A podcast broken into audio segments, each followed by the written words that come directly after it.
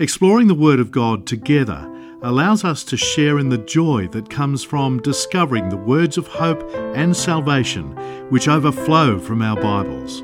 Upper Room Media presents to you this educational, enlightening, and entertaining Bible study. Prepare to be transformed.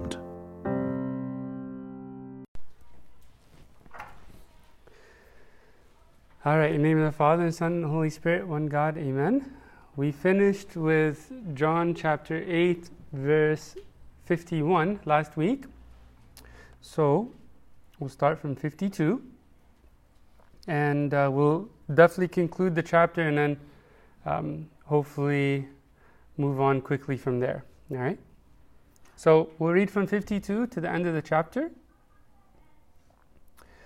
The Jews said to him, Now we know that you have a demon, and Abraham is dead, and the prophets, and you say, If anyone keeps my word, he shall never taste death. Are you greater than our father Abraham, who is dead, and the prophets who are dead? Who do you make yourself out to be? Jesus answered, If I honor myself, my honor is nothing. It's my Father who honors me, of whom you say that he is your God.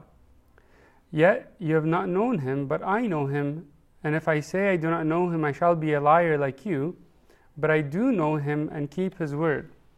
Your father Abraham rejoiced to see my day, and he saw it and was glad. Then the Jews said to him, You're not yet fifty years old, and have you seen Abraham? Jesus said to them, Most assuredly I say to you, before Abraham was, I am. Then they took up stones to throw him, but Jesus hid himself and went out of the temple, going through the midst of them and so passed by. Okay, so there's a lot there in this very last section. Uh, of course, uh, they're still interrogating him, right? And um, it, it, gets pretty rough because, like, this is the, the, the climax of this whole debate or this whole controversy. Okay? And so they ask him, Are you greater than our father Abraham, who's dead, and the prophets who are dead? Who do you make yourself out to be? Okay? Now, of course, there's a misconception here, right? Are the prophets dead? Is Abraham dead? Are the prophets dead?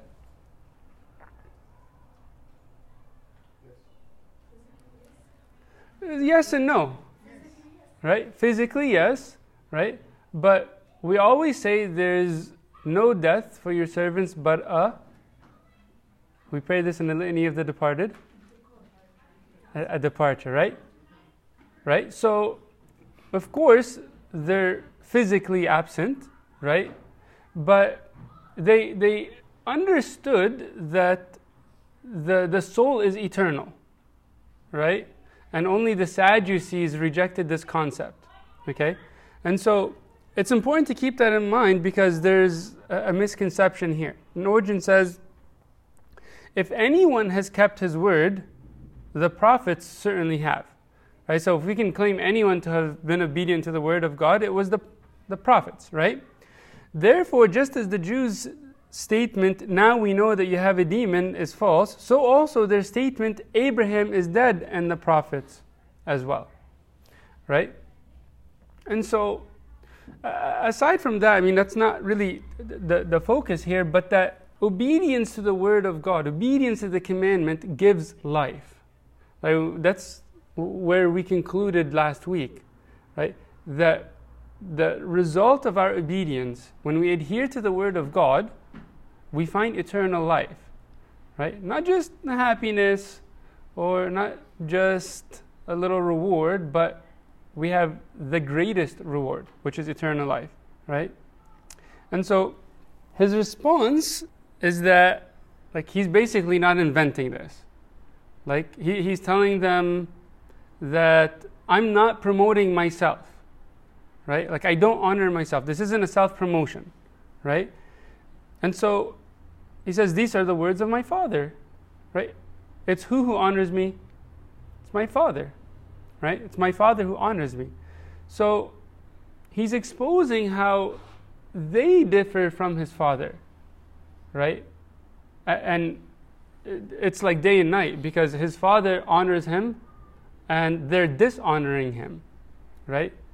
It's not that they're idle or it's not that they're neutral, like they are slandering him, right? Uh, calling him a Samaritan, saying that he has a demon, you know, uh, just a bunch of slander. Okay? So, of course, it's, it's his father who honors him because he is one with the father. Okay, he doesn't say that, like, I believe in the father.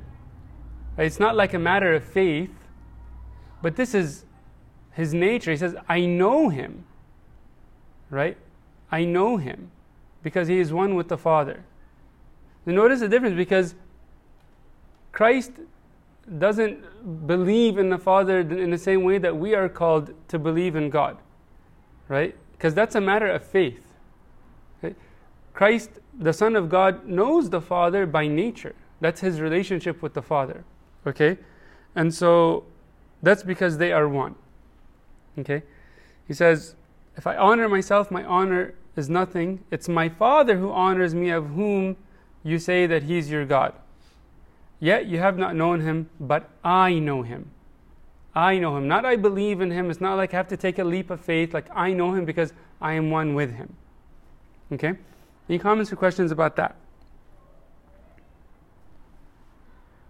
Okay, so this is where it gets a little bit more interesting. Okay? So, if I say I don't know him, I shall be a liar like you, but I do know him and I keep his word. Okay, not much to say there. Then he says, Your father Abraham rejoiced to see my day, and he saw it and was glad. What's that all about? When did Abraham see his day? And this shouldn't be new to some of you because we spoke about this before. But like he's not saying Abraham saw an event or a moment, he saw my day. Like there's a specific day. Exactly. Right? An event whenever he went up to the mountain to worship, and what was his intention? To offer Isaac, to offer his son. Right? And so, how is that the Lord's day.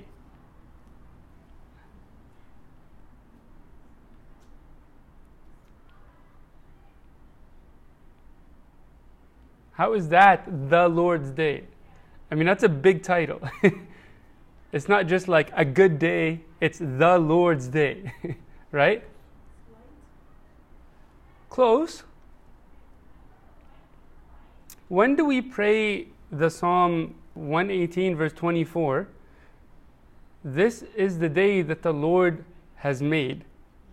Let us rejoice and be glad in it. This is the psalm for one of the, the, the main psalm and gospel readings of, of a very big day in the church. Yeah. Close.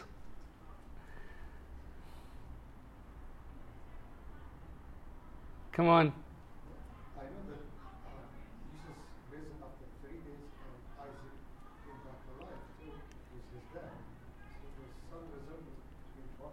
Exactly. Okay, so we pray this verse in the Feast of Resurrection. This is the psalm that we pray in that service. Okay? That this is the day that the Lord has made, let us rejoice and be glad in it. The resurrection is the Lord's day. Right? That is when Christ defeats death by his death and rises from the grave. Okay, rises from the tomb.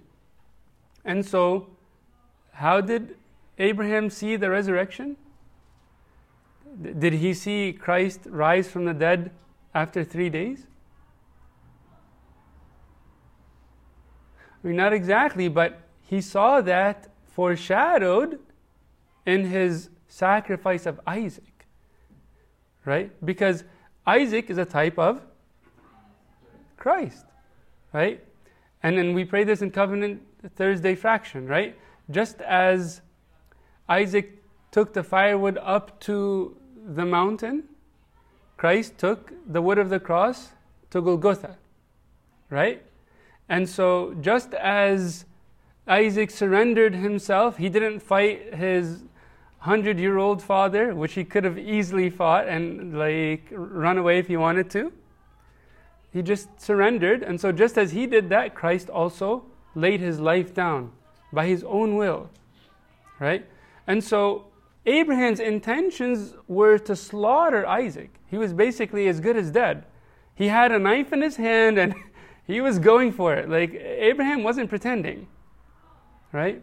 And that was the command, right? Offer your son. But what happened? The one who was supposed to be dead defeats death, right? He's preserved from death. And that's what the resurrection is all about conquering death, right? So, this is what Abraham saw. Abraham saw the resurrection of Christ foreshadowed in this event. That's the day of salvation, right? That's the day of victory, right? And some theologians even speculate so far as to say that Abraham did actually sacrifice Isaac and he was restored back to life. But in any case, I mean, that's irrelevant. The, the, the whole objective is to recognize the resurrection in th- this whole event. Okay? So, he tells them that before Abraham was, I am. Right? Not I was, even though that would be the more grammatically correct way of putting it. But before Abraham was, I am. What's that all about? So this should be quick, because all of you know this. Hmm.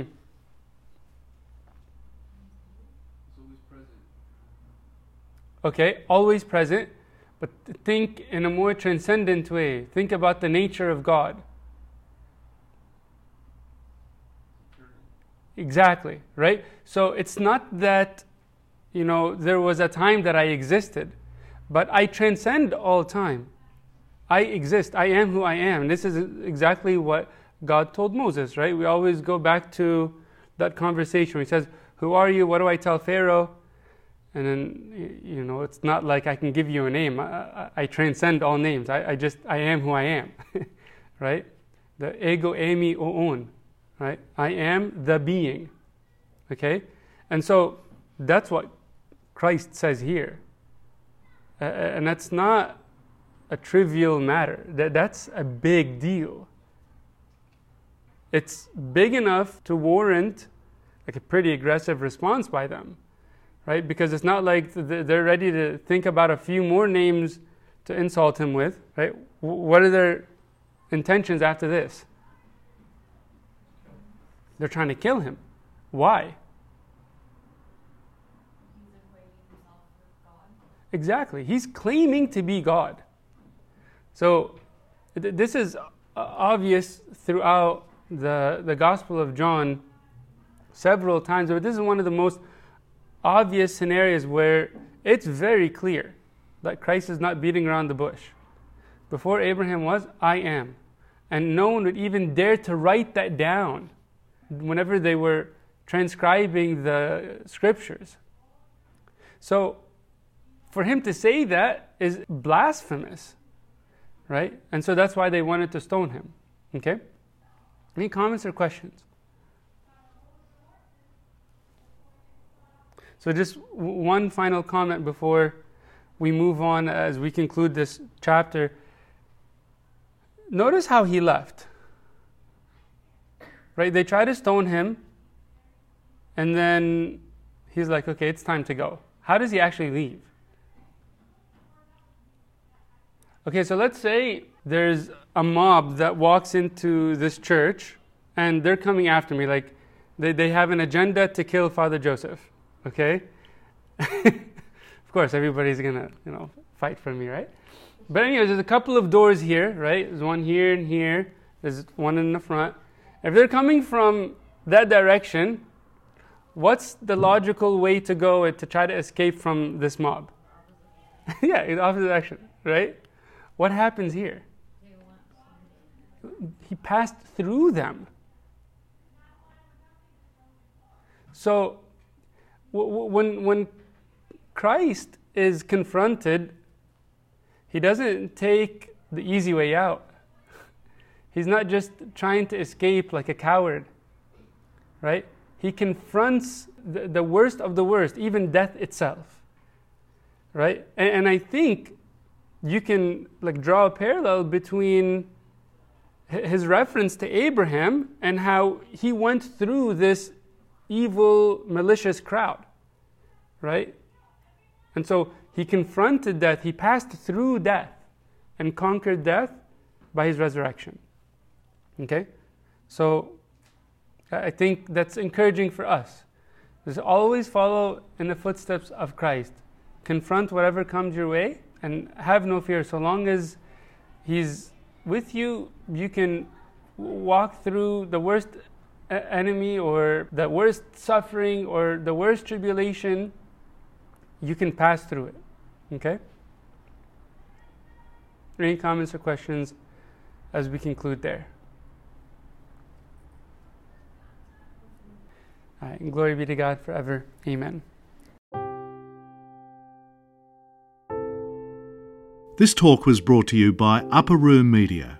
We hope that this talk has, through the grace of God, touched your heart, and we pray that it will not only inform you, but will also transform you and your life with Christ.